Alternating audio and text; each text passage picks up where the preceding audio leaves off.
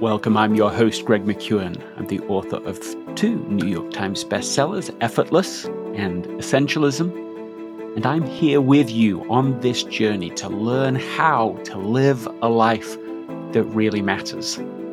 Have you ever felt like it's too late for you? Have you ever felt like life passed you by? That your dream is gone forever? That too many awful things have happened to you. You've made too many mistakes along the way. Well, today I have as my guest the daughter of the late, great Stephen R. Covey. Her name is Cynthia Covey Haller, and she has spent 10 plus years completing a book for you. She started it with her father, it was his last big idea. Today, we will share this new habit of highly effective people with you, along with actionable advice for putting it into practice. By the end of this episode, you will have learned or relearned about the greatest power that is in you, a power that will help you hope again. Let's begin.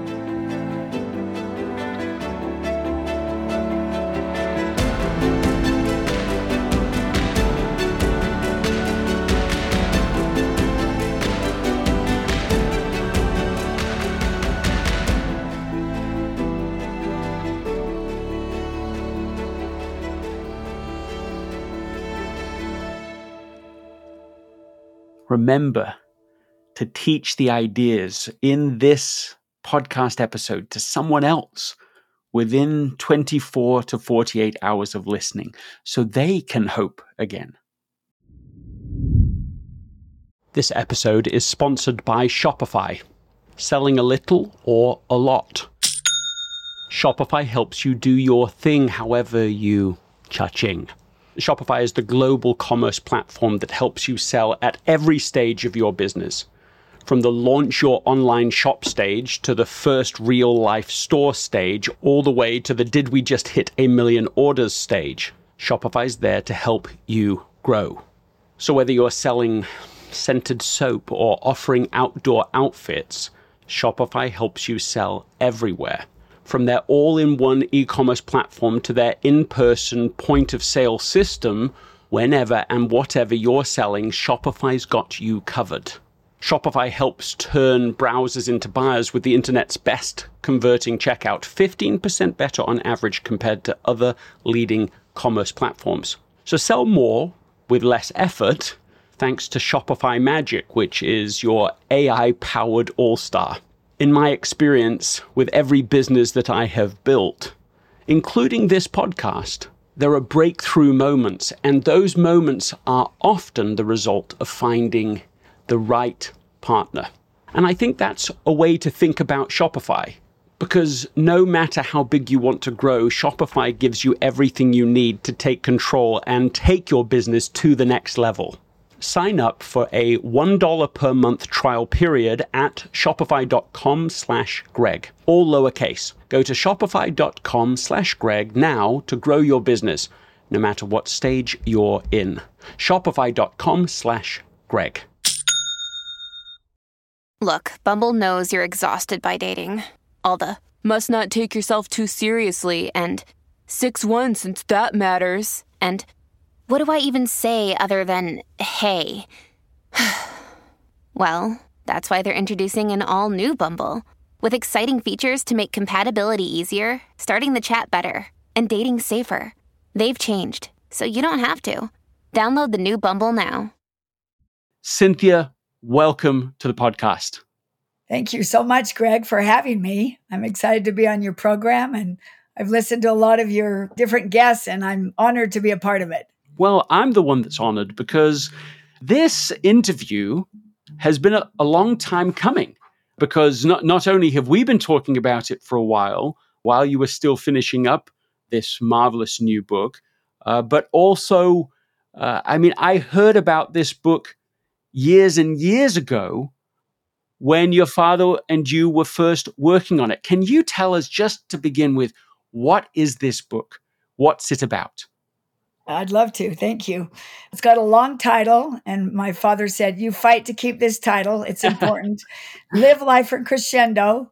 your most important work is always ahead of you. And so the whole idea really came about, I think, because my dad started to see his mortality a little bit. Mm. and people would say to him, Gosh, Steve, you're you know, you're 65 now. You know, you think you're gonna keep speaking? Are you gonna keep going so hard? And are you ready to settle down? Or, you know, what's going on? What do you see for the next few years? And he was dumbfounded at that because in our family he did the the retirement word was like an the r word it was it was a curse word you didn't say retirement and so he thought why would i why would i step away i feel like i'm excited about my new material. I've got all these books still to come out that i'm working on. I have no reason to step aside. I still have passion for my work and and what i'm doing. I want to make a difference in people's lives and help bring out great potential in them. So why would i stop? And so he had a new mission statement, his personal mission statement, which was live life from crescendo. When he was 64, he and my my mom built their dream home at 64. Hmm. And it was a, a house that they wanted to be an intergenerational home where where cousins could come together and play and become good friends and a place to gather. But to um, my brother David, he came up to the construction site and he was just incredulous that he would undertake such a task at seemingly, you know, the end of his life to him as a young 30 something year old. And my dad's building this dream house at 64. And so he stood at the construction site, uh, my brother did with his arms wide open, and yelled out to him at the sunset of his life. And yet he builds David. Uh, uh, he builds at the sunset of his life, and sunset my dad of his life, at, he builds. Yeah, he didn't look at it that way. He looked at that I have so many other things to do. Yes, I, I love this idea that that as people were saying to him, okay, well, what's your moving off the stage plan? That didn't even speak to him. It didn't name anything to him. That's right. He wasn't interested in the least. And in fact, um, I asked him once just to show how this came about a little bit, how I got involved. Mm. I said, I said, Dad, are you ever going to write anything as as great and successful as the Seven Habits?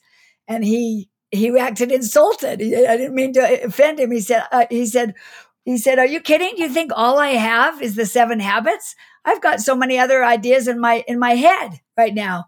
Why do I get up every morning if I don't have a reason to write and to think of new ideas and to inspire?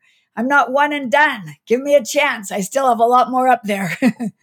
one of those ideas was this book, Live Life for Crescendo. And he did at this, you know, in his mid 60s, kind of toward his later 60s, he had, you know, seven or eight different projects going at the same time and I acted excited about the material. And so we decided to do it together. He said, You take my ideas and interview me and and go with this uh, mission statement, live life from crescendo, then write up all the examples and stories. Let's make it a practical book that people could read and see themselves in it, see themselves following this path and this paradigm. Hmm. And and then how often did you uh, meet together to interview him and to develop this material? Well, as you said, Greg, this was years ago. This was 2008 when it first came about. And so um, I met with them for the next two to three years. Um, I, I, still had little kids at home and I couldn't write and do as much as I wanted and other responsibilities. And he kept bugging me to, to get it out and to work on it. And I, I did as much as I could. But he later uh, had an accident and, and was was ill and passed away unexpectedly. And so I regret that I didn't have it finished. But his assignment was um, for me to be a, tra- a faithful translator of his idea.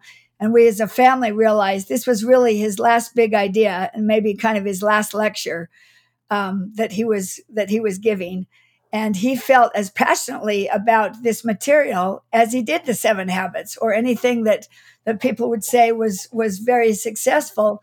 He was he was turned on by this and really wanted to get it out. And the reason was because of the subtitle which connects with the main title your most important work is always ahead of you. And he uh, met so many people that were stuck in a midlife struggle. Maybe they had a divorce maybe um, they had, were in a job that they hated and a career that they felt unappreciated or dead end or maybe they were really successful. They'd made a lot of money and they'd um, kind of conquered everything in in their career. So what's next? What were they going to do next? What were their choices? Um, maybe someone had a life changing experience. They they got cancer, or their someone died in their family, or they lost their job, or something. They had a real setback. How are they going to respond? And then the last part is what got him into this is the second half of life. What do you do when you start getting older? Do you retire? Do you keep working? And he thought that was a false dichotomy. He thought the third alternative, alternative between retire and keep working is make a contribution. And he decided in this book that the main idea was that at any stage and age of your life that you should continually be making contributions.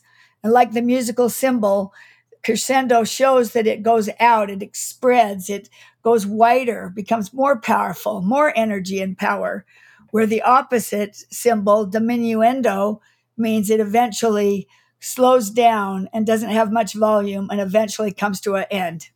There's something so meta in what you're talking about because here we have this principle live life in crescendo. And 10 years after your father has passed away, this book is coming posthumously out into the world. Yeah. I mean, th- that is a manifestation, a literal manifestation of the very principle and title and idea of the book is that he, he's not physically here, but the ideas live on. The ideas are coming forward. Your thoughts? You're right. He's not here, but his legacy and his ideas and things that he taught and believed in is still growing. Is still is still um, coming out, and this is just beginning. So I had to live in crescendo just to finish the book myself. yes. It's taken 10 years because of all the things that I've had going in my life with a with a lot of kids and grandkids and responsibilities and um, I I'm a first time author at 65. I'm just I'm just you know I'm I'm living in crescendo, following his example to get this out because I could feel him breathing down my neck for years. it's like when are you going to finish this? When are you going to f- have have time to get this done? And and I wanted to get it right for him, and I I feel a, a great stewardship and a closeness to him that is that I've I felt uh, working with him, even though he's not here to finish his his great work at the end of his life. Now you say that you feel very close to him, and I think that deserves sort of a double click here for a second because as you're reflecting, even at his funeral, if I remember right, each of his children, your parents' children, you know, your siblings, got to share one story about the connection and relationship that you felt with him. Uh, do you want to share that story with us?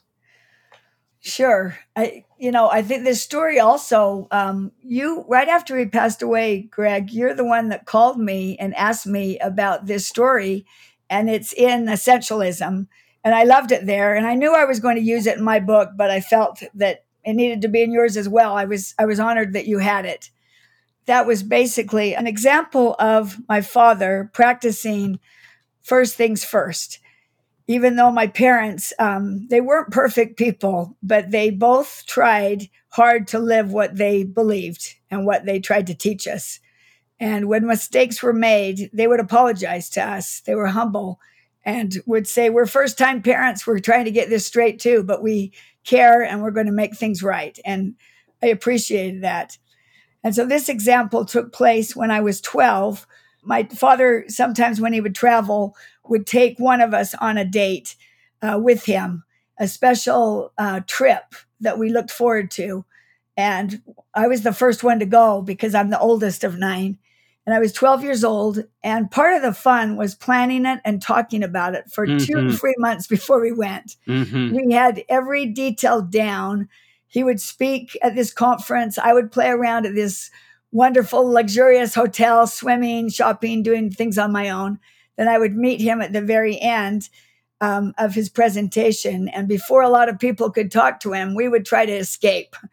And we had had plans to go on the trolley cars. I'd heard um, as a little girl about these magical trolley cars that went all over the city. So we were going to ride those, and we go- were going to go shopping for school clothes in these fancy stores. And then we were going to go to Chinatown and have uh, Chinese food, which was we both loved. Then we would race back, take a taxi back to the hotel, and go swimming before they closed it. And even if it was closed, my dad was good at sneaking in and getting the last few laps before we got kicked out. We'd go underwater and try to th- try to not uh, pay any attention to the guy yelling at us above. and then we would have a hot fudge sundae from room service. That would seem so cool to have room service in a hotel and right. And then and then watch the late show. And we had every minute planned. So we were, I waited impatiently at the back of the room and he finished and he was making his way to me. And all of a sudden, one of his good college friends uh, stepped like right in front of me and hugged him and said, Oh, Steve, we haven't seen each other for 10 years. I'm so glad to see you. I came to the conference knowing you were here.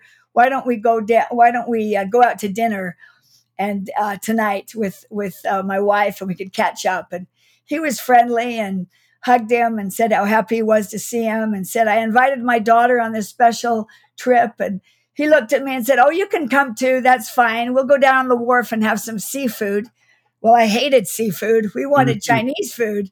And so I just, I could see my trolley car going down the tracks without me, without us and our special date. But mm. I thought he'd probably rather be with this great friend that they loved each other for years than a 12 year old all night. So I felt kind of betrayed, but um, resigned to my fate. And then I heard my father um, put his arm on his shoulder and say, Bob, I'm so glad to see you. I'd love to do that, but not tonight. Cynthia and I have a special date planned, don't we, honey? And he winked at me and grabbed my hand, and we were out the door before Bob knew what hit him. and wow. outside, I was kind of choked up and, and said, Gosh, Dad, are, are you sure? Wouldn't you rather be with your friend? Um, anyway, you haven't seen him for so long. And he said, Are you kidding? I wouldn't miss this trip for, for anything with you, this date tonight. And you'd rather have Chinese food anyway, wouldn't you? Let's go catch that trolley car. And so this this seemingly small experience in my childhood represented to me a lot of things. Him putting me first, first things first. And I was the most important thing to him right then. I was essential to, to take something from your book. And also that um, our relationship, how how that it would grow from that, and how trusted I felt with him. And all of my siblings can point to a similar San Francisco type story in their own lives, where he he showed that, um, as it says in in this crescendo book, people are more important than things. And life is about contribution, not accumulation. So that was a special memory for me. It's beautiful to have heard that story when you shared it with me years ago now. I mean, really almost 10 years ago, right after your pa- father had passed away. And I remember you getting choked up even at that time, reflecting on how that moment, that trade off, yeah had now lasted a lifetime. And it's profound for me, again, in this moment, to think about how that moment now lives into a new level because you have now written this book, been this faithful translator, continued to, to invest in that relationship, even in this unusual way. Right. That's true. It, it kind of served as a, a foundation for our lives. He'd built it up before that, but as he wrote in some of his other books, relation in relationships, the small things are the big things. Mm. And I was glad I've become closer to him through writing this. I don't know, just filling his uh, spirit with me and filling um, the things that he felt were important to put in this. And it's been a joint project, even though he hasn't been here. I've taken the notes and from interviews and from other teachings and writings, but I felt like I kind of had his principles in my mind as well that came to me while I was writing, and that it was a joint co authorship of this book. Yeah. And it was a great experience. I believe what you just said. I can just imagine that process of really. I mean, I think that anytime you're reading, you're thinking with another person's mind. Yeah. And in this case, you're writing this together even in this unusual way. So you are still thinking with his mind in mind as you're doing it, this this co-creation. That's exactly what happened because I chose to write this book in his voice. I toyed with how to do it. If we should have kind of Stephen says, Cynthia says, I never really liked those the way that that you know some people would do that. I didn't like that; it felt too um, splintered. And we I wanted to write as one, but these are his ideas and his um, paradigm, which we call the crescendo merit- paradigm, which is like a pair of glasses that you put on. It's the way that you view and see everything else. And this crescendo mentality of looking at life that um, through that lens of you know, I've had this hard setback. I found out I have this disease. Um, how am I going to deal with that? Am I going to um, give up, give in, and shut down? I have an example of Michael J. Fox in this book who found out when he was his height of his career in his low 30s that he had Parkinson's and he was devastated. And he admitted he drank a lot and tried to be in denial and tried to ignore it. He didn't know how to deal with it. And then he realized I have a lot of choices still. The only choice that I don't have is that I, I can't choose if I have Parkinson's or not. But mm. everything else is up to me. And so from that point, um, he and his wife, Tracy Pollan, who I admire as well, they have lived in crescendo. He has become the face of Parkinson's and has voiced for so many, brought, brought this terrible disease to the forefront went into Congress without taking his medicine uh, so that they could see what the tremors were like and how if they cut off funding for those for the medicine with people with Parkinson's, what it would be like, the reality of it. And he was, you know, gutsy enough to do that and shaking and and slurring and, and not speaking well in front of the committee so that they could see the reality. And then he has spent his life, um, he still has done acting where he could. He's um, but he's he's mostly this people say this is his greatest role that he's played. He still had more important work ahead of him than being a superstar actor. He still had more important work and this was it. Although you know he maybe he wouldn't have chosen this but he he said how much he learned from it and how many other books he wrote about optimism and about how to handle setbacks and during the pandemic he wrote another book he can't uh, really speak anymore. He has has to have someone translate it, and is struggling more. But he has raised one billion dollars. And you imagine that a billion dollars for this foundation. Wow! And is is still he says he's still an optimist and still grateful for what he has. This is the idea of living in crescendo. When you have a setback, when you are stuck in a rut in a dead end job, when you have no relationship with your children or your wife, and maybe you're divorced or contemplating divorce, you kind of have to step back and get hold of yourself and identify Am I going to choose to live in crescendo and keep fighting this, keep working, keep doing what I can to improve my situation, that I can consciously choose to do that? Or am I going to give into it and give into defeat? and have my life basically come to an end.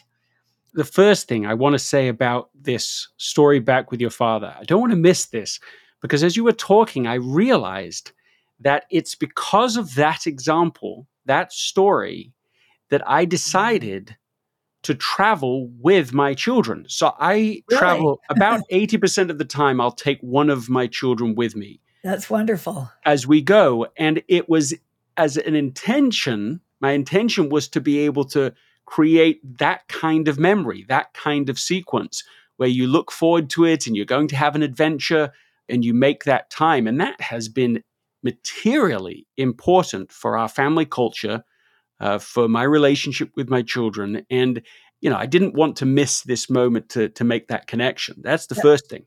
That's wonderful to hear. Now, to these stories you've just shared, uh, with Michael J. Fox. I mean, that is an astounding story. Uh, yeah. we, we, we know some of that story, but to hear it just laid out in the way that you have illustrates so clearly this idea of something happens to you, and through this crescendo paradigm, you basically shift it from something has happened to you to something that is happening for you. Right. And as you then say, this can be the driver, the initiation of a whole new level of contribution that I otherwise wouldn't have made. You know, that that choice really exists for people. That's profound. My best friend Sam Bridgedog has terminal cancer. Here he is, the most amazing person. To say he's been a friend to me and doesn't even scratch the surface of of what that relationship has been and is now. I just spent uh, some time with him just over the summer uh, in person, traveling together, making memories, our family, his family. And it was full of laughter, full of joy, and also fully aware that this isn't what he chose. Right. This isn't what I would choose for him, for his marvelous wife, Anna, and uh, five children. Uh, I, I wouldn't choose any of this. He wouldn't choose any of this. Right. Nevertheless, and, and he does talk about this. Now, this is, to me, a very profound discovery related to the subject at hand. What I have learned from him is that if you choose to live life in crescendo, in terms of constantly serving, he is he is still serving in his community. He is still serving his children. He is writing letters to his children at various ages in the future in case he's not there to do it. I mean that that's powerful, but there is a cost, a secret cost, and that is that it actually in some ways makes life more painful because he has more to lose right. than if he just gives up and just says, okay, well, what's the point? My relationship with my wife is now terrible. My relationship with my children is awful. My quality of life is is the worst. Like in a sense, there's more joy but more pain in this crescendo orientation. That's what I've observed, and and that that has surprised me in a way.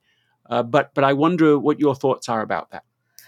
Well, your friend sounds amazing. How he's still serving and doing that, and I see what you're saying that it is more painful because he knows what he's going to lose, and he's such a wonderful person. What a legacy he's he's leaving for his family how would his family like to think of him and see him the last six months to a year of his life? Would they like to see him in a bed, depressed, you know, discouraged, you know, resigned to his fate, or how he has chosen to live?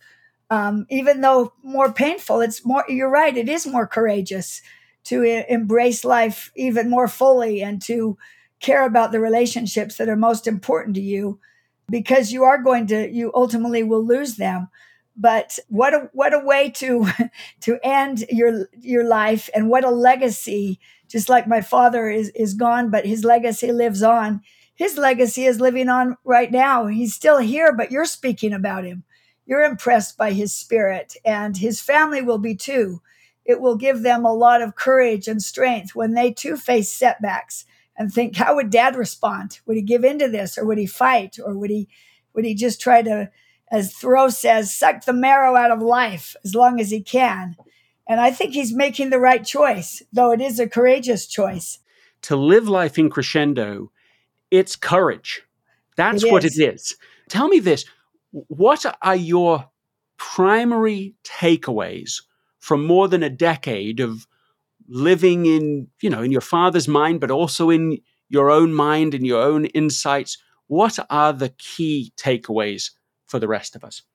Well, there are so many great, inspiring thoughts I've had while working on this book that he gave to me and that are uniquely his.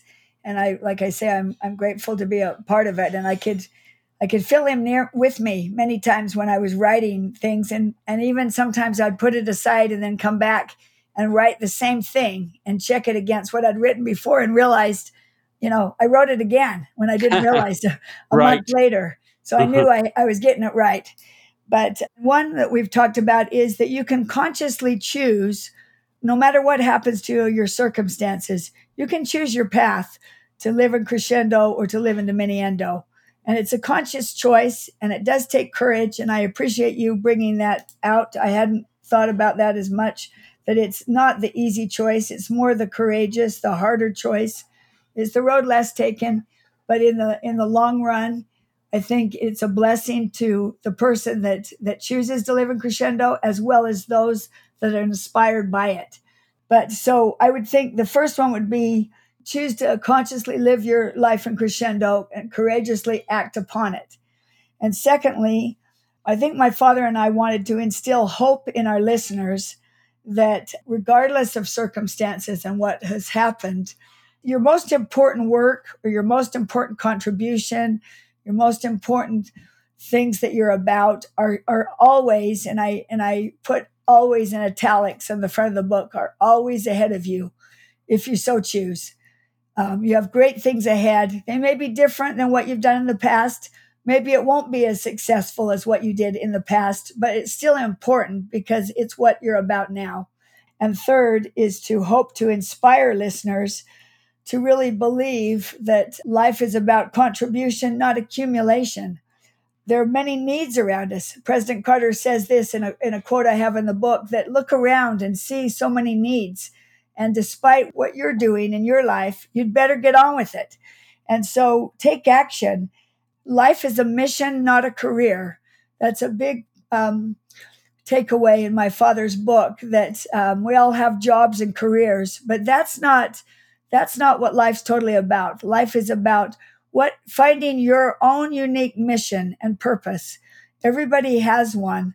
Everyone has something that they should do on this earth, and we can find it through listening to our conscience, through looking around us and responding to needs even in our own families that may be struggling and suffering. And that he always taught, too, that we don't invent our missions, we detect them.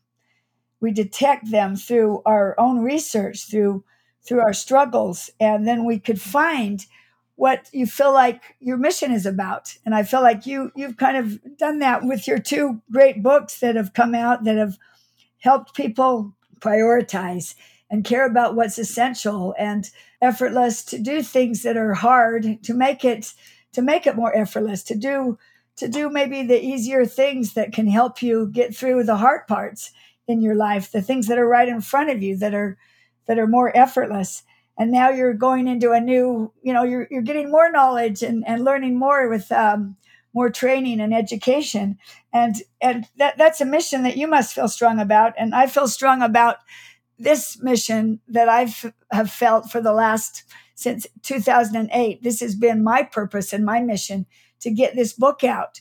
It was a daunting task because I don't have a, a big name. My my father does, and I was hoping that that people would um, be interested in his last big idea. But we had to find a publisher, and there's so many great books out there, and it was a scary thing. I had to be courageous to keep living in crescendo and believe that I could bring this about. And so I, I think the main thing I challenge the readers to do is just to begin. Look around you and see needs in your family, in your community. See needs and match it with your own talents and your what you feel you're called to do, your mission. And just start something small. Just begin by visiting your lonely neighbor down the street that has an awful yard and maybe you spend a couple hours with your kids and clean it up and uh, take them a loaf of bread and, and talk to them, spend an hour with them. What a great thing to to to do to uh, lighten someone's life. And then maybe in your circle of influence, you see another need in your schools, and maybe you volunteer to in an overcrowded classroom, or you start uh, collecting. You do your own food drive, where you're like people did during the pandemic. They did it right out of their own garages, and they just felt prompted to do something, and they acted. And so I would say follow follow your heart and do what you can. President Roosevelt said, "Do what you can with what you have where you are." And that's said very succinctly, and I believe that. And I hope that this um, crescendo mentality will uh, inspire and bless others to uh, look around them and to and to serve. And in the process of making other people's life better, they'll all, it'll also greatly enrich your own. Uh, it's it's a, such a beautiful sentiment, and this idea of letting the needs that you see be the trigger for living life in crescendo that that that no matter what our circumstances are, the moment that we see the need of another and are drawn towards it, we start to make a contribution. Right. I remember when my grandmother passed away, and I went and stayed with my unbelievably terrific grandfather. Uh, I stayed with him for a few days, right at that pivotal transition in his life. And I saw firsthand this 90 something man think about other people, serve to his neighbors. He was in a different home than he'd spent the last 50 years of his life. So that was disruptive. And yet he told me about this person down the hall who he now has lunch with and and this person over here who they you know they talk faith together with and and it was still in that mode and and as you've already said before right this is just one more meta moment of this conversation that that contribution he made there can't be measured just by the impact he had on those people around him on in those few days right. that contribution also finds its way into me and into that example in my life that sort of thunders down to me from him and also into this conversation now into a large audience of people everywhere who are hearing that story so this idea that just simply seeing a need and responding to it regardless of what's happened in the past, regardless of the challenges that you're facing, that that will open up opportunities to make a greater contribution. I think under all circumstances is a profound place uh, to, to, to wrap our conversation. I, I love that. Make a contribution in any way you can. A lot of times we ignore our own family needs. Maybe maybe there's a one of our our kids is going through a divorce or maybe they are really struggling being a new time parent or maybe they're a student or whatever reaching out to our own our own family and then and then looking around the neighborhood. And i mean it, everybody can do different things. That's the exciting thing that each contribution is important. Some will make huge ones. Some that have um, a lot of a lot of money can make a big splash and and uh, can help so much with poverty. And if they choose to, to do that after a pinnacle of success career, then what a great contribution. But it doesn't diminish the person that uh, shows up unannounced at the food bank to help sort food and that um, will, will visit someone that's lonely or that will clean up an area without any accolades and just just make their street a little brighter. You know so it's it's exciting to think making a contribution can a create a domino effect like you've said how your grandfather did that in your life. It made a, an impression on you. Well think what it meant to the person that he was serving and a friend to as well as giving him some sort of purpose and meaning i mean this your grandfather had a reason to get up in the morning in this place that he didn't want to be maybe and not familiar to him but yet he had a friend that he wanted to comfort or he had something he was going to do that day that gave him purpose and meaning too. Pablo Picasso said, The meaning of life is to find your gift, the purpose of life is to give it away. And that's kind of uh, one of the mission statement for the book is find your meaning and purpose and then give it away, spread it, enlarge your circle of influence. Cynthia Covey Haller, it has been a real pleasure having this opportunity to speak with you today on the podcast. Thank you for your contribution and for living your life in crescendo because if you hadn't, the book wouldn't be uh, would come forth and we wouldn't be able to have this conversation. So thank you. Thank you so much. I really enjoyed talking and I learned so much from what you said. So thank you for having me be a guest on your show, Greg. I appreciate it. Thank you.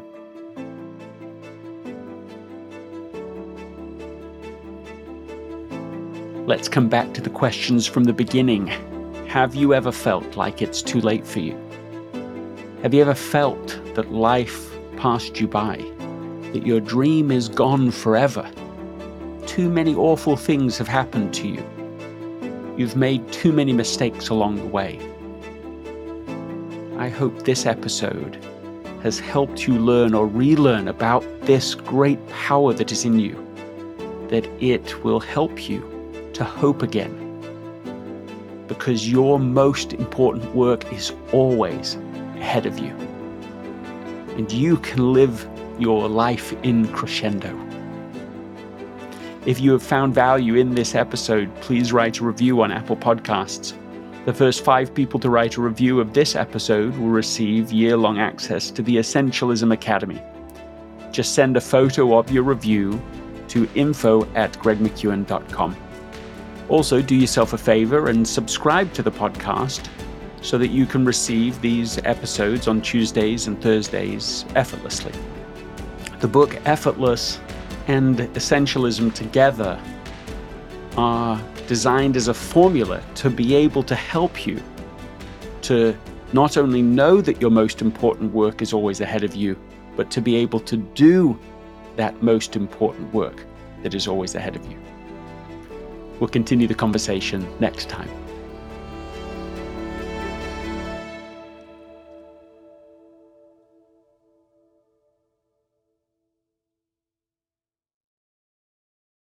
This episode is brought to you by the Yap Media Podcast Network.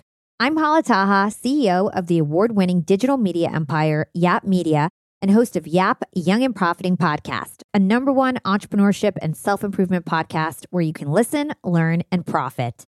On Young and Profiting Podcast, I interview the brightest minds in the world and I turn their wisdom into actionable advice that you can use in your daily life. Each week, we dive into a new topic like the art of side hustles, how to level up your influence and persuasion, and goal setting. I interview A list guests on Young and Profiting. I've got the best guests, like the world's number one negotiation expert, Chris Voss, Shark Daymond John, serial entrepreneurs Alex and Leila Hormozi, and even movie stars like Matthew McConaughey. There's absolutely no fluff on my podcast, and that's on purpose. Every episode is jam packed with advice that's going to push your life forward. I do my research, I get straight to the point, and I take things really seriously, which is why I'm known as the podcast princess and how I became one of the top podcasters in the world in less than five years. Young and Profiting Podcast is for all ages. Don't let the name fool you. It's an advanced show. As long as you want to learn and level up, you will be forever young. So join podcast royalty and subscribe to Young and Profiting Podcast, or YAP, like it's often called by my YAP fam, on Apple, Spotify, Castbox, or wherever you listen to your podcasts.